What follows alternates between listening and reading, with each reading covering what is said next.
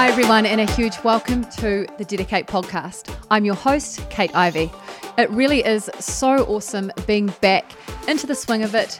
Everyone has a story, and it's so interesting, inspiring, and comforting hearing the challenges others have been through. And of course, what they've achieved because of or in spite of those challenges. Today, I'm chatting to Bridget Johns. She's a realistic home organizer and time optimizer, and she's made a business out of being organized. Today, we chat about this journey, and she shares so many amazing insights into how we can declutter our lives and save time. Bridget also talks about her miscarriage and having the courage to start her own business. Hello. Hello. Nice to see you again. You too. How are you? Good. Just got the kids off on the bus. So, well, two husband to get on the bus. What's that? Sorry. About Just got the kids. Yeah, he's doing the bus run for us this oh, morning. Perfect. So, perfect. Yes. Very organized in the background. That's my segue in. yeah, this is an office slash spare room. nice, nice. And so that's where you do most of your work, or do you? Yes, yeah. So during COVID, this was our guest room and had the queen size bed from when I was a child in here. and then when I talk about stop focus notice and when I realized I needed a space other than the kitchen table during COVID when we were homeschooling, we moved um, my daughter's bed in here and she got the queen size bed and I had some space to to work from here. And it's been the best thing ever because I use this room probably 95% of the time now when it was a guest room. It probably got used, yeah, 5% of the time. yeah, it's so true. Um, so I'm going to go out there and say you are the queen of organization. Tell me, have you always been like that? Well, going back to the my bed uh, bedroom as a child, yeah. I think i like as a typical teenager, I was always quite messy. But before any exams or um yeah during my yeah year 12 exams i always had to have a clean space before i did work. So a bit of both. I think i would let it go and then have to have it tidy to have that clear space to have the clear mind to do the studying. So mm-hmm. a bit of both but i used to work in a shoe shop uh, in our david jones shoe department. So I always had an overflowing wardrobe, lots of shoes, um, needed everything in every color. So definitely wasn't a minimalist, but over time I've realized how much that helps me. It helps me to have less around me means when you've got intentional things around you that all work together by having less stuff, you actually have more options for what to wear and yeah, what to put together in the pantry for for food meals and things like that as well. So not overloading yourself with stuff that you don't need. You've got yeah, yeah. And so, what was the process for you? Because, I mean, not everyone ends up having their own business, helping people to organize. How did it go from, you know, just liking a neat and space, neat and clear space to work on, to, you know, it being a massive part of your life? Yeah, well, I've been my both my parents are school teachers, high school teachers, so they've always worked for our local state government, and um, I assumed that I would work for government for my whole career. So I spent 16 years working in state government in regional development roles, trade and economic development, engagement and well-being, and I thought I'd do that forever. And during that time, I had our two kids that are now 12 and 10. And when my youngest was about one, I'd just gone back to work part time. I realized I was filling my life not only with the physical stuff, but with the mental load of running a household. And I think we can default into doing it all when we're on maternity leave because we've we think we've got more time and we learn how to do everything with the kids. And then when we choose, if we do choose to go back to work, we continue to add on a part time workload, plus keep doing everything we've always done. And I was at a meeting for a community suicide prevention network talking about OK Day. It's a big day here in Australia, thinking about some strategies support well-being of people in our community so they don't get to the stage of wanting to self-harm. And I can tell you everything to do. But then when I stopped, focus, notice, and took some time to think about what I was doing, I was doing none of it. And I started to see that, yeah, I was probably getting to, yeah, the stage where I was drowning in too much stuff, too many commitments. And yeah, held it all together publicly in the the community meeting and jumped back in my car and just burst into tears and that was a real light bulb moment for me and realized that I needed to yeah strip back stuff in my life and started with a phone call in tears to my work boss and said that I'm not coping. There's too much. And we really decluttered my work commitments and came home and had a chat with Mr. Farmer, my husband, did the same thing, burst into tears to him and we've always been a great team, but I chose to take on more responsibilities. But he was very willing to be part of the process too. So we divided and conquered and worked out what we could both take responsibility for. And slowly over time, um, we've built our decluttered life. And I actually had a skiing accident with the kids. Um, I was chasing my six year old son down the mountain and snapped my ACL five years ago, which is how um, it hurt again when we caught up in South Australia. Yeah but I was actually started an Instagram account as some accountability for a knee re- for knee rehab, and I was sharing some of the strategies in our home for simplifying. And yeah, people started to like that, and slowly that built into the business that is now Be Simply Free, helping people to simplify their lives and save time and money so they can collect more moments, not things. So a very weird way of starting a business. No, it's cool. I think um, some of the best businesses are built on your own experiences. Yeah. So, can we go back to that conversation with your husband?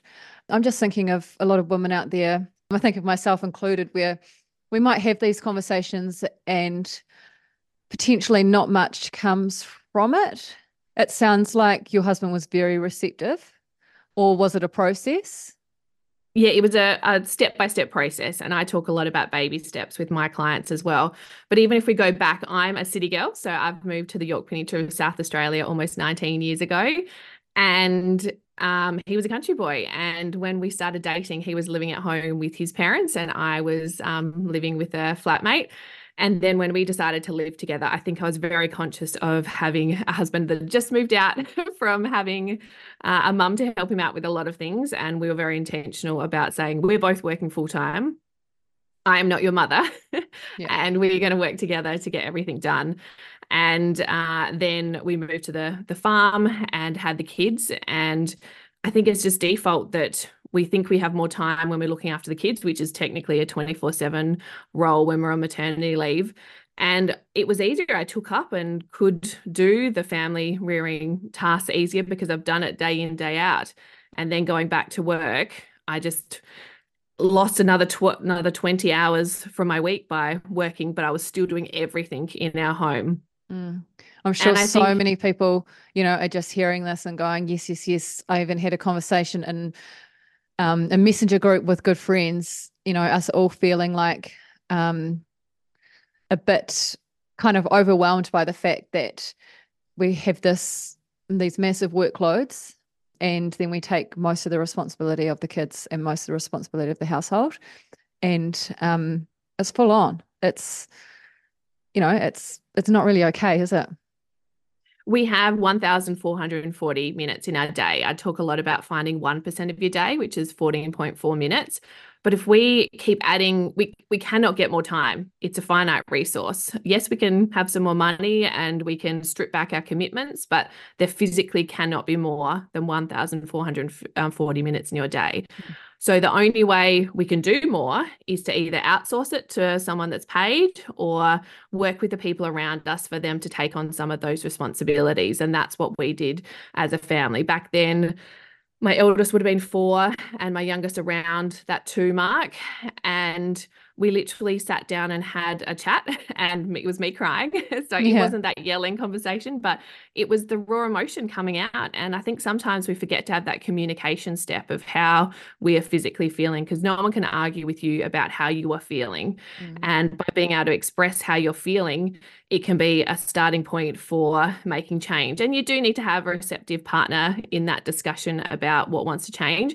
And there needs to be some compromises as well. Um, it might be that your level of cleanliness needs to drop a bit. Maybe it doesn't need to be that deep hospital version clean of something. Maybe the floors can be mopped less than daily. Like our floors can go a fortnight without having a mop, and we're happy with a, a sweep. So it's about taking the time to communicate what you want your life to look like.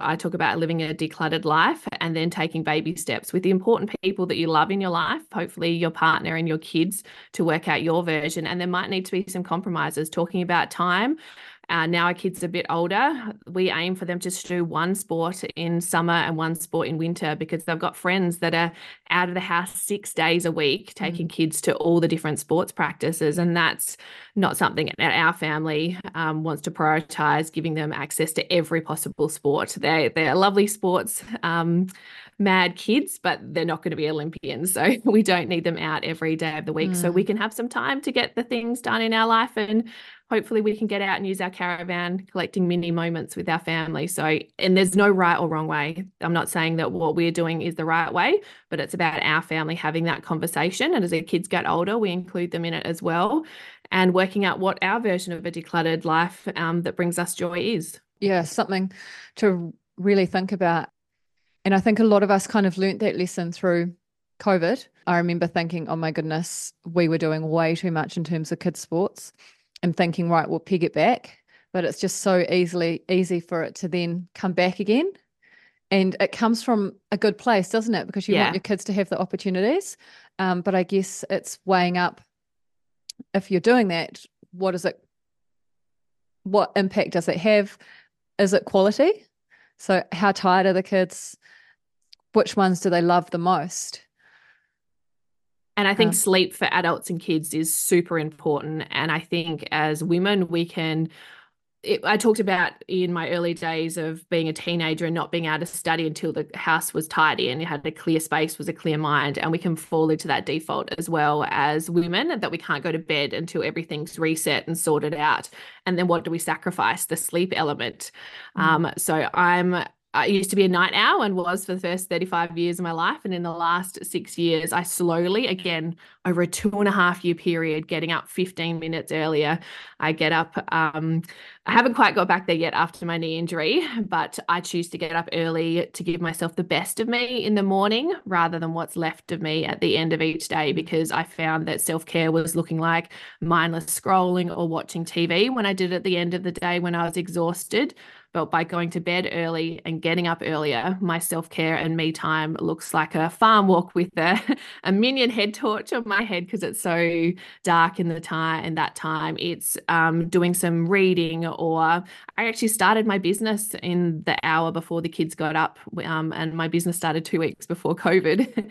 so it's choosing how you want to set up your day and knowing that change is possible if you're wanting to make it and having support around you to make that change as well. So um, yeah obviously the my husband takes a big role in running our family as well. And to be honest we've adjusted our farm life as well to to suit our family better I think there's that perception, particularly with farm families, the more acres you have, the more staff you have, the bigger you are, the better you are. Um, and I would encourage people to see if, if that's what you truly want your life to be. And we've decided to lease out some of our property so someone else is managing it so it frees up our family to have a bit more time together as we're younger because my husband was talking to farmers that were late 50s 60s early 70s and they were telling him they they wish they'd had more time with their family when they were younger.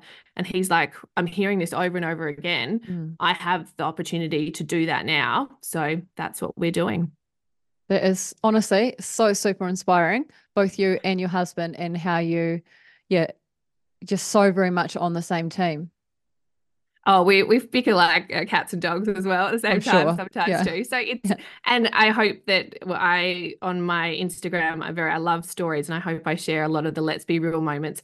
My kitchen is a mess right now. Um, I don't need it to be tidy all the time, but by having less stuff in our fridge and pantry, it means that it's not getting super cluttered in the morning, and we can tidy it up within five ten minutes at the end of the day. So that's a mm-hmm. big philosophy of mine it's not having a, a, an always tidy home it's having an easily tidied home and same with kids toys if you can set up some toy rotation systems so the kids don't have access to the hundreds of toys that they have and have a smaller amount it's it's easier to tidy up 10 toys than it is to tidy up a whole toy room that has 100 toys that they're pulling out of boxes and putting on the floor to look for. Amazing. So, thinking about organization, are there any, I guess, pitfalls from being so organized? Oh, that's a good one.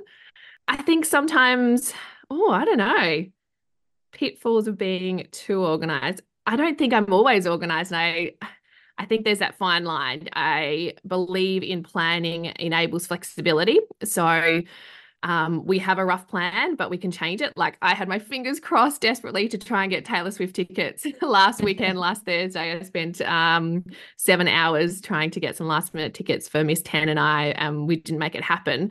But we would be able to flip our weekend to spend three days getting to and from Melbourne for a concert if we wanted to. Mm-hmm. Um, so yeah, it's it's having a plan, but being flexible with it as well and yeah it allows and everyone in our house has a idea of what needs to be done. And if you can teach others to do things for you it means if you're not around or if something changes or god forbid a bad thing happens that you need to go and help someone. Um, the rest of the family can do the things that are involved in running a household. It's not all in your head. That's mm-hmm. a big thing i talk about the mental load. Mental load uh, is the things that it takes to think about and run a household. It's the invisible labor involved in running yeah. a family and a home. And we forget that that is work. It is physically exhausting. It uses calories and brain cells to do.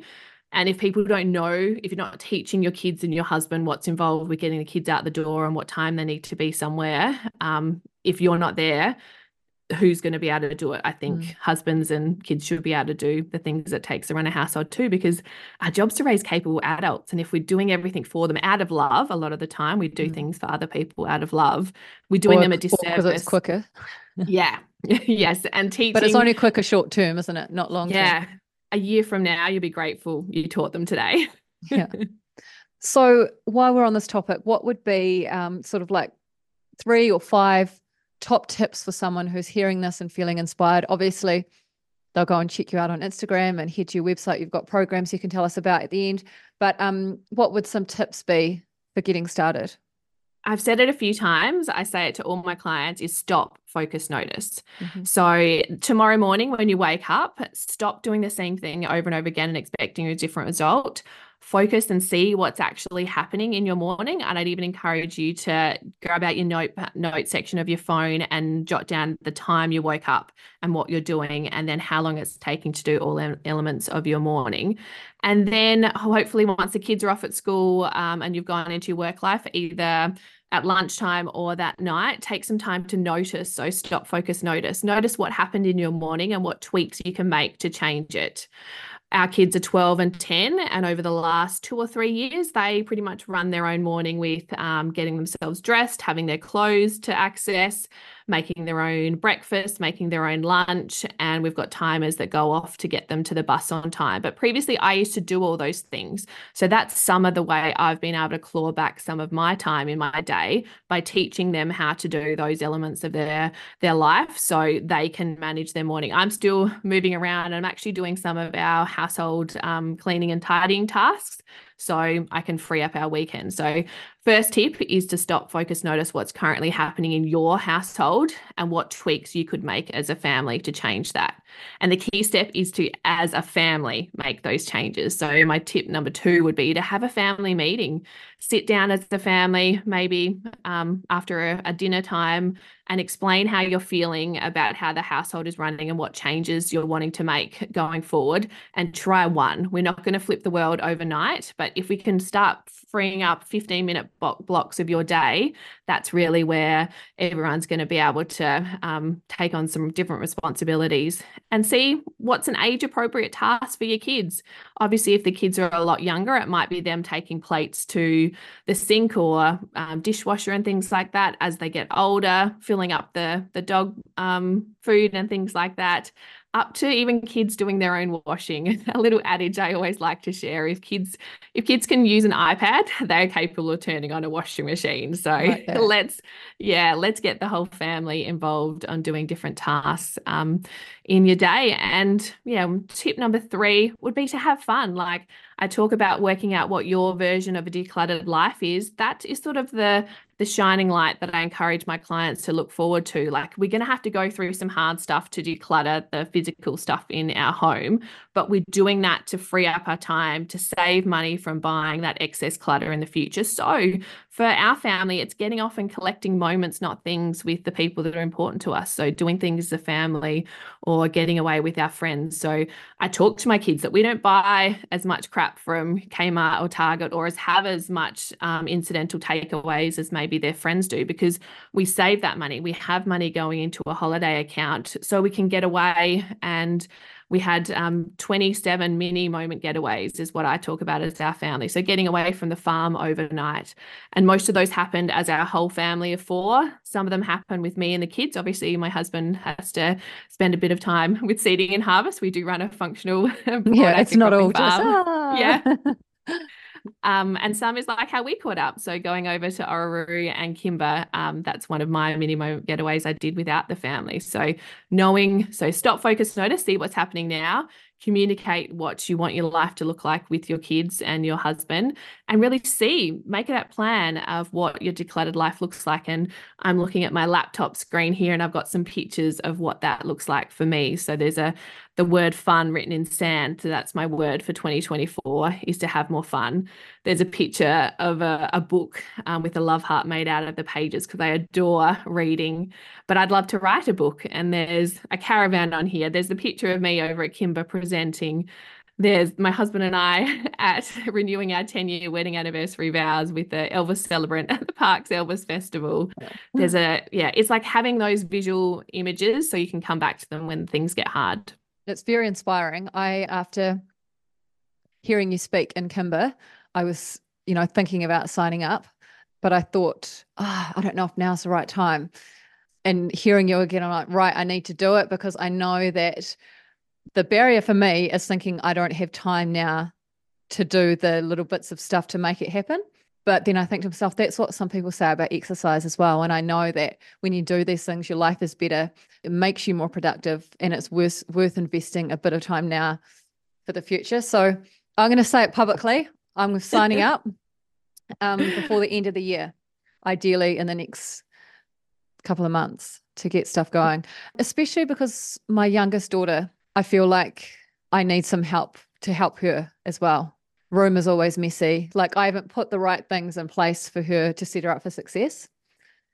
So and I'd it's like working with your different, yeah, your kids are different. So there is a free survey that I always encourage people to do called the love languages quiz. I'm not sure if you've done it before or yep. understand your your partner and your kids' love language. And it's really interesting in I how haven't done it with the kids. It's a great yeah, idea there's a kids one as well. So, and you may have a guide to what they are, and you might think kids all want to receive gifts. But my 12 year old, his gift giving is 3%, but his highest love language is words of affirmation, followed by um, quality time, I think. And my daughter's is 30% um, receiving gifts and 30% quality time.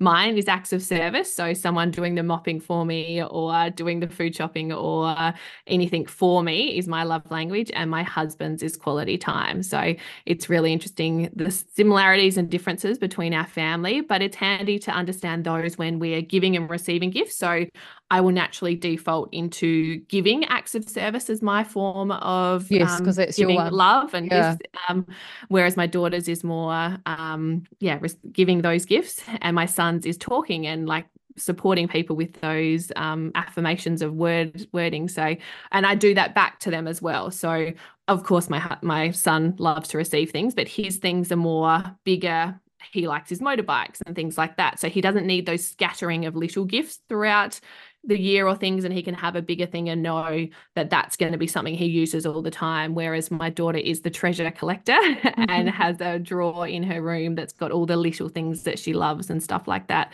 And that's how we set up their rooms. She can have as many beautiful little treasures that she has that fits within a space boundary in a drawer in her home uh, in her room. And then as it is filling up i will um, talk to her as it's filling up saying when that's full we need to make some choices of what stays and what goes goes and then we'll work together to decide what she truly loves because if everything's special nothing is special and yeah. we talk to them over time about making those changes and seeing what works for them so if you look at her room there's more shelves to display things. She's got little hooks that have got some of her uh, Premier's reading challenges, uh, medals on it, just knick-knacky things, but they all have a home. So as long as the things in their spaces have a home, um, it can be displayed any way they want. It just can't be scattered on the floor.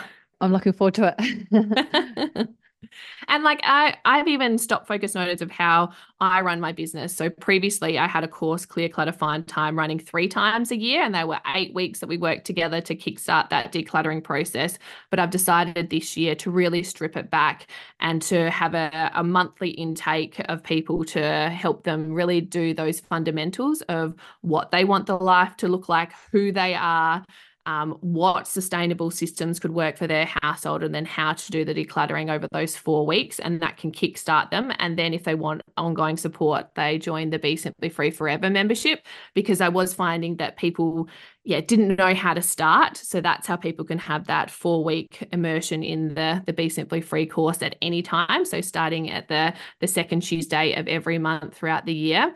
Um, so there's no excuses. If you've got a, a date you're looking at you can say okay i'm going to start in march or april. And yeah. then if you want the support going forward you can join the the kickstart and some accountability calls going past that as well. But it just gives people a different way to get rid of that fear of starting Great, because yeah, eight weeks can can feel a bit daunting, can't it? Yeah, yeah. When we were discussing the podcast, you said that you've you know had something in your life happen to you that was is tough for everybody, and as someone who is big on organization and likes to have things planned, it was you know an extra hurdle. Um, can you share that with us? Yeah, so I'm a planner, and I, when I started working for our education department, I was on a one plus two year contract. So I started in the job, and once I knew that I had a two year extension, I thought we could start planning for a family, and we did that. I read all the books and got as organized as I could be, uh, tracked my temperature, and everything like that so I could get a guide of when I was going into ovulation. So I did everything possible and was as planned as I could be to have our first child. And I don't know, we were lucky or organized or knew all the right things to do and got pregnant quite quickly and were excited, did all the right things that we were told to do. Um, but we flew over to Melbourne for the Australian Open in January 2011 and we were going out with friends. So, being those early days when everyone's drinking, I was planning to tell everyone while we're over in Melbourne that we were luckily pregnant. I was nine weeks then. Yeah. yeah. So we were going to tell people um, a little bit earlier than traditional.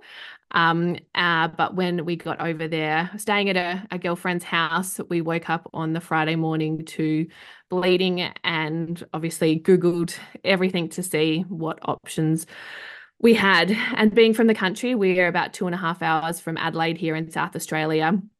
If this had happened at home in the country, there would have been less support for um, what we were able to do next. Um, but being in Melbourne, we were able to find an early pregnancy clinic and a walk-in clinic that we could go and see a doctor straight away and um, get an ultrasound straight away sadly for us, it meant that um, we found out there was no heartbeat and that I was naturally losing the baby. So we didn't need to have um, extra surgery. But this was happening while we were in Melbourne. My friends were at work and we were planning to go to the Australian Open. Um, so that was obviously very traumatic for us. My husband was with me at the time. We were uh, both together.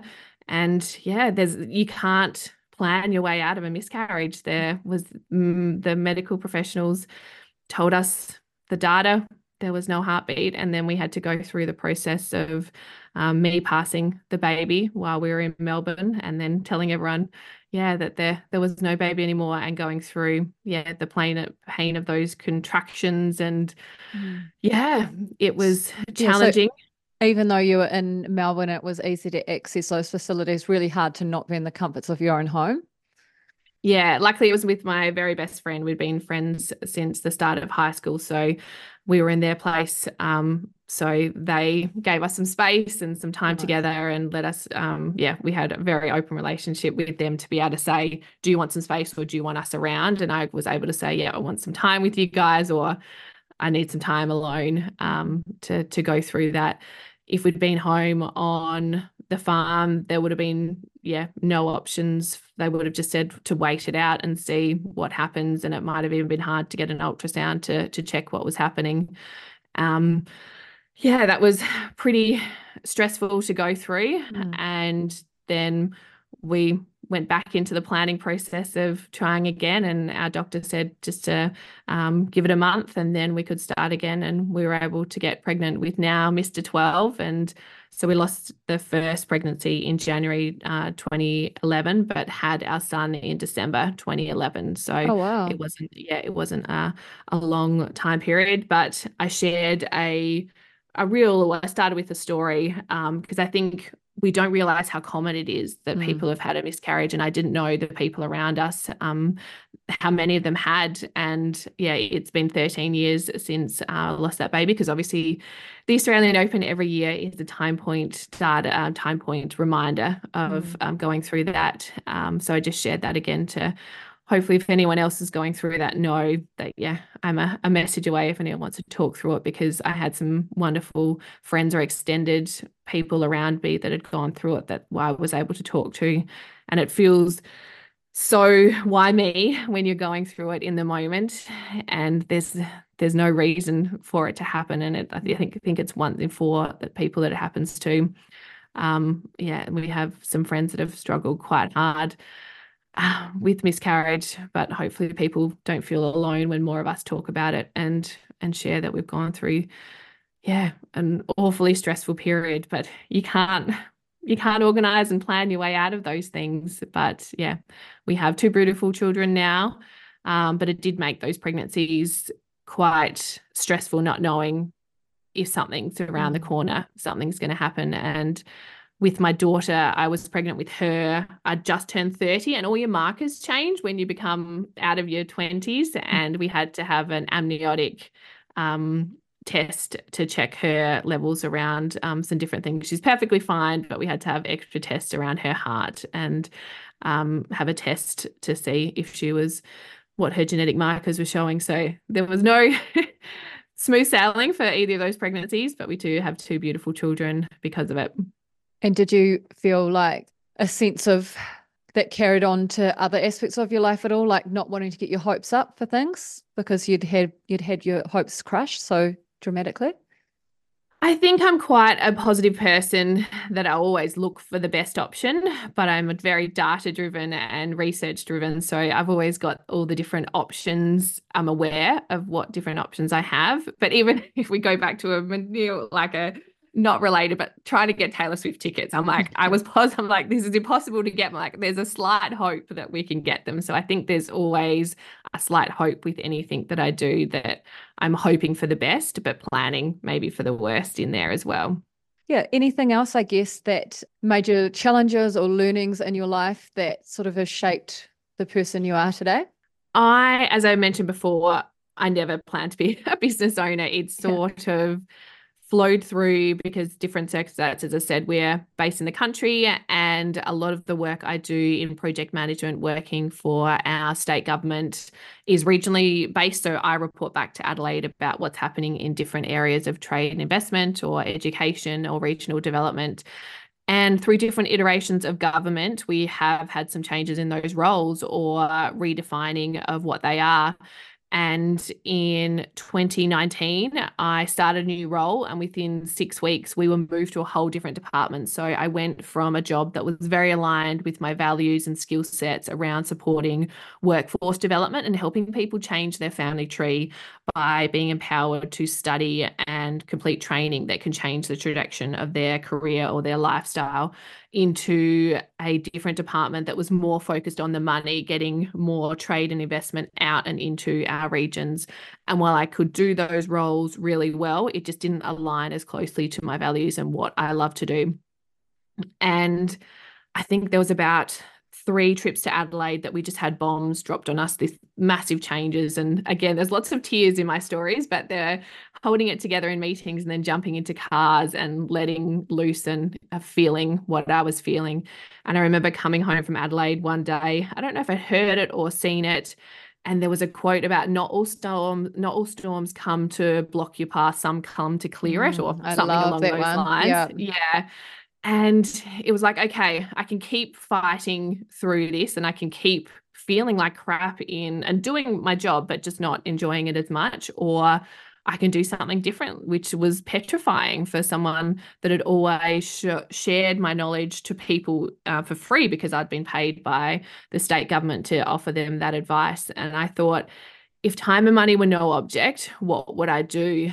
And I thought back to the things that I really enjoyed, and it was professional organizing, but that also scared me. And my ego was a bit scared of that as well because I'm university educated. I have a, a Bachelor of um, an MBA, and I have all these paper knowledge, and it didn't feel that being a professional organizer was as good for my ego, which is scary to say, but that was the truth of what it was. Mm-hmm. But if I wanted a job and a life that lighted me up, that is what I wanted to do. So that was, I think it was the 21st of May 2019. I wrote that down and then I took baby steps to change what my career would look like. And as I said, I was getting up earlier and I would find a half an hour pocket or an hour pocket to do some research into the professional organizing industry.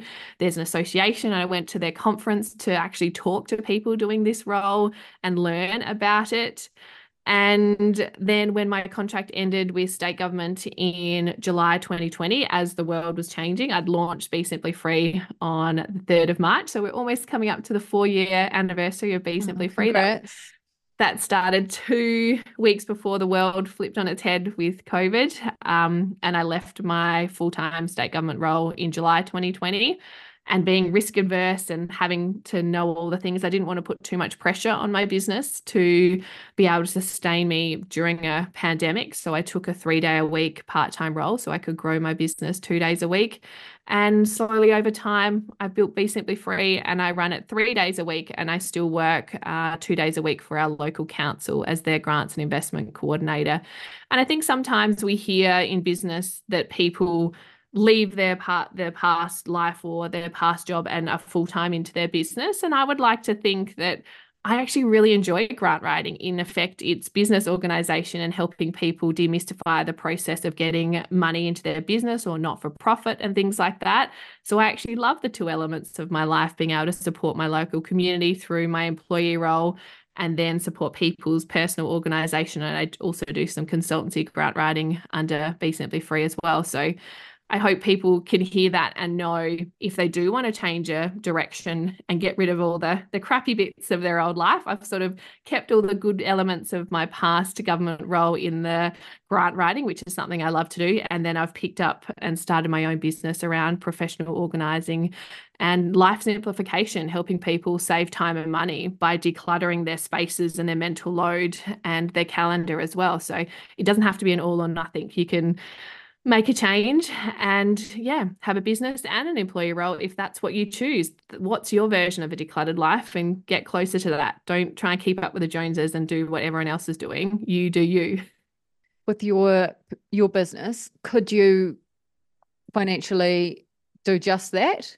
Yeah, so I've set up my business that all my decluttering clients are all over Zoom because again, me I didn't want to be driving all over the countryside because my closest client is half an hour away. So I actually work with clients over in Ireland and New Zealand as well and all over Australia via Zoom with them as well. So yes, it's um hasn't fully replaced what my old income was, but yeah, I could run the business on its own, but I get so much joy for bringing in sometimes millions of dollars to our little community through my council role and like our local tennis courts which are five kilometers down the road i was part of the process to help get them off the ground because our club had been closed for the last 12 years because the courts weren't up to standard so we couldn't have a tennis club on it. And as the council they decided to put in a grant to refresh netball, tennis, and basketball courts across our council area. And that was my role to to do the organising, get the quotes, to write the applications, and to sell it to our state government that this was a worthy initiative to support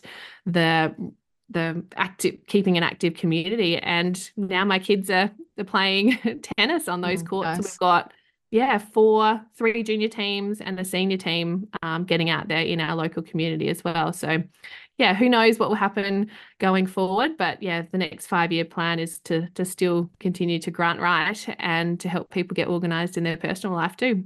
Awesome.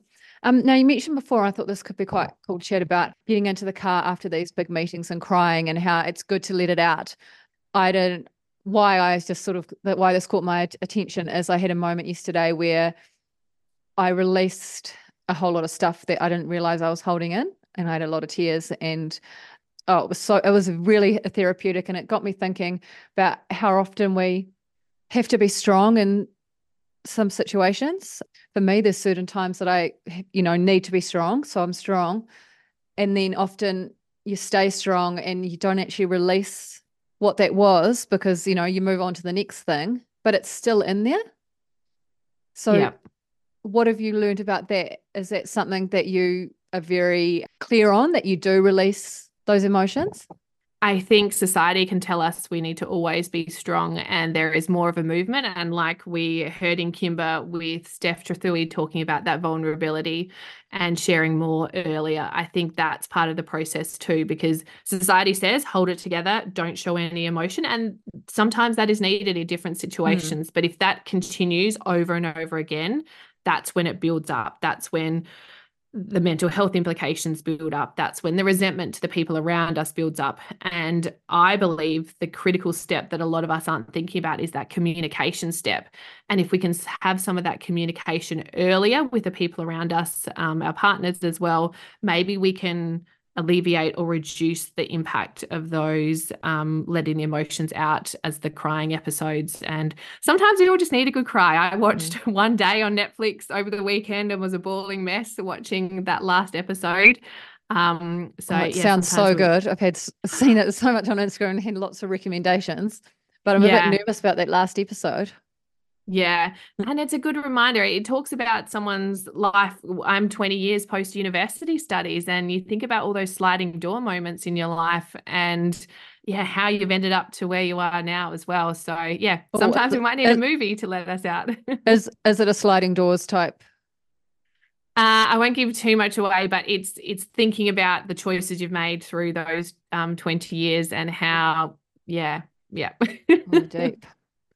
Um, yeah, I absolutely love that movie, Sliding Doors. I always mm-hmm. look for it on on Netflix, but it hasn't been there yet. I'm sure it will at some point. It's an oldie, yeah. but so but yeah getting back yeah, having that communication so i think a lot of the time for for me those outbursts of crying uh, holding it together in a public place which was probably appropriate in those two settings mm. with the people that i was around but then letting it go on my own, but also then letting go with important people. Like I was very grateful that my boss in that situation was a caring, compassionate person that she hadn't, I was putting those expectations of the full time workload when mm-hmm. I was mm-hmm. only working part time on myself because I'm very driven to want to deliver for my family, the people around me but I needed someone to go, these are your top priorities. You only have, I think it was 18 and a half hours a week to get all this done.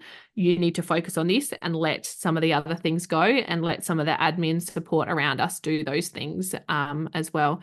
And for us as a as a family, I've definitely noticed that when my husband's communicating with me with some of the challenges he's having on the farm, um, sometimes it's not actually solving them for him, but mm. giving him an avenue to verbalize them. We talk about the mental load of a household and how that can run around in our head, particularly for farmers that are maybe one or two person operations.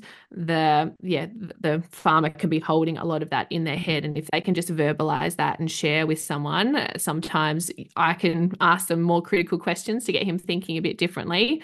Um, and that can help him to to understand things a bit differently and that's what i do with my one-on-one clients and in my accountability calls help people to ask those critical questions to help them work out what needs to change and what they want their life to look like amazing love it doing exercise as part of your life again or is your knee still um... Just yesterday was my first head torch walk. I get up quite early. Um, I'm not quite back to there, but I What's quite early?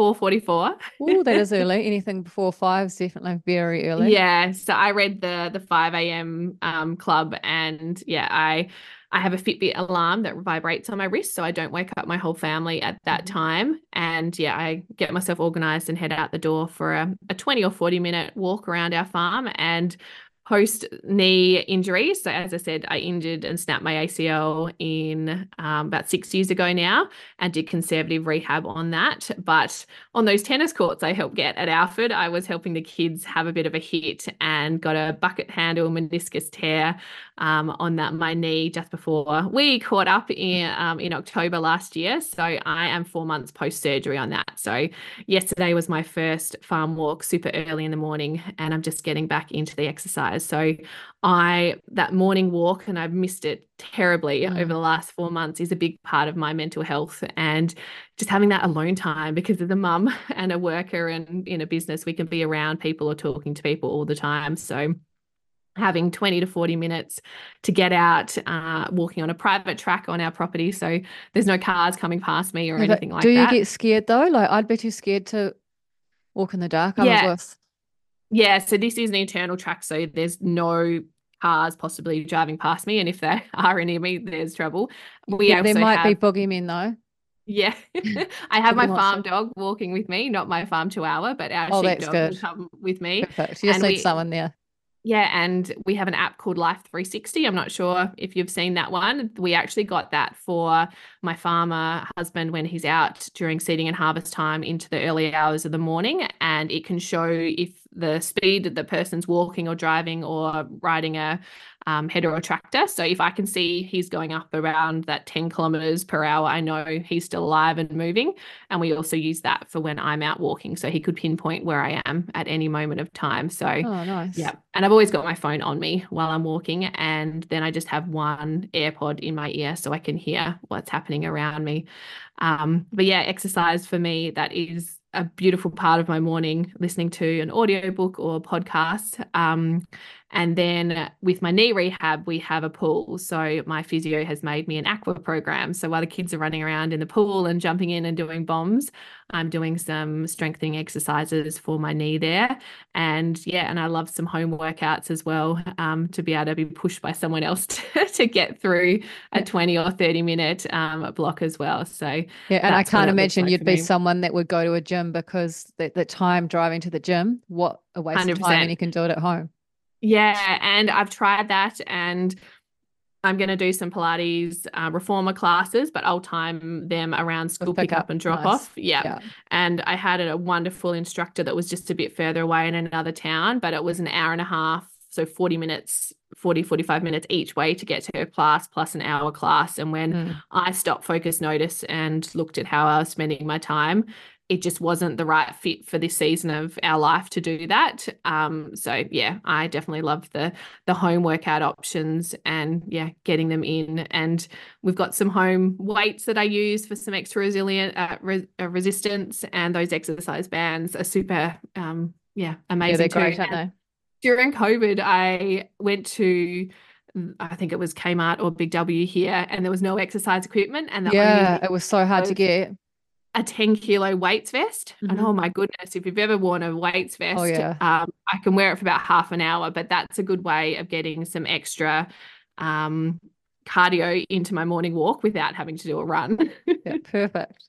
I just had the sudden thing I, I just wanted to share with you how funny it was when we were driving to Kimba from Orroroo and you were like, hey, guys, just just be careful for roos and all that type of stuff. And like, okay, okay, sweet. So maybe I'll drive a bit slower. And you're going 120. our our road limit is 100 here. Yeah. Um, in parts it should be it should be faster, but mostly we have quite a lot of windy roads. We don't have the big long straight roads like you do mostly. Um, and I was like, okay, well, how am I? What am I supposed to do? Like you're driving so fast. and then passing. And that's why I What's it? And that's why I was in the front. I had the bull bar on the front yeah. of my car, and you had the rental car. I'm like, if we're going to hit something, at least mine's got the bull bar to yeah, but stop you're, us. You're too far ahead. oh, it was such a and cool and then drive. What did we see? We saw emus, we saw yes. goats. Did we see sheep and kangaroos? I think you had yes. a wildlife. And expedition. I'm sure we saw snakes going across the road. Yep. And um, yeah, did, did you say emu? Emu, yeah. There was Yeah. babies on the side of the road too, wasn't there? Oh, Baby there? emus? I was yeah. probably um I maybe saw a few things, but I was still like looking at the road, trying to keep up. No, that was Welcome very to cool. Australia. yeah, so cool. All right, I've got 10 this or that questions for you to finish off. Bit of fun. Cool. HIIT or weights? Uh, a bit of both, but probably more weights. Yoga or Pilates? Oh, I love them both. Yoga, Tea or coffee? coffee, Wash or dry the dishes? uh, I stack them. I don't even wash them. I delegate that to family members. Ah. I did think Yep. you you wouldn't actually be doing those two things, but if you had Yeah. to do one, what would it be? uh, dry and put them away in the right spot. Exactly the right place. Um, straight leg or baggy pants? Uh, of course, straight leg. I'm a millennial. Love it. Bungee jump or skydive? I've done both. Ooh. Skydive I enjoyed most. Bungee was scary to take that step off. Skydiving, you just got pushed off by the person behind you. yeah, and the ground's so close with the bungee. I haven't skydived. I've bungee jumped, which I never thought I'd do. I'm not sure if I'd, I'll ever skydive. Sure. It is beautiful. Mm. And that moment of, yeah, floating through. And I actually did skydiving in New Zealand. So we did it over one of the glaciers. Um, yeah, so it was a beautiful view. So you've got the perfect place to do it. Oh yeah, there is skydive here. It's just there have been some accidents, so you Ah, it makes you think. Yeah, but there's accidents driving a car. Oh, there hey, is Welcome to Australia with crocodile, um, not cro- all crocodiles. Yes, that's another one, and and sharks around Yorke Peninsula where we are. Yeah, I guess it's just um how important it is for you to do it and whether it's Yeah. something you really want to do, weighing up the risk versus Yeah. reward. Um, would you rather not wear deodorant or not brush your teeth? Oh, they're just part of my routine, aren't they? I'd never even thinking about it. Oh, oh, tough one. No deodorant. I just have a quieter day. um, would you rather be thirsty or hungry? Hungry. Would, okay, if this one's got a bit of me- meaning to it. Would you rather get locked out or locked in? Oh, we have to tell that story. Yeah. Well, um, locked out because I'd go find someone else to deal with or find the spare key. when we were in Kimba, guys, Anna and I um, stayed in the same house as Bridget, and we had to get away early because we'd um, had to get back to Adelaide. I was about to call it Radelaide. I'm like a total Yeah. South Australian. Um, and we we had to get back, and we took the key with us. So Bridget was locked out, but she got it sorted. But I didn't um, realize I was- locked out. Yeah, it was a- a few moments of shit. How are you going to get in?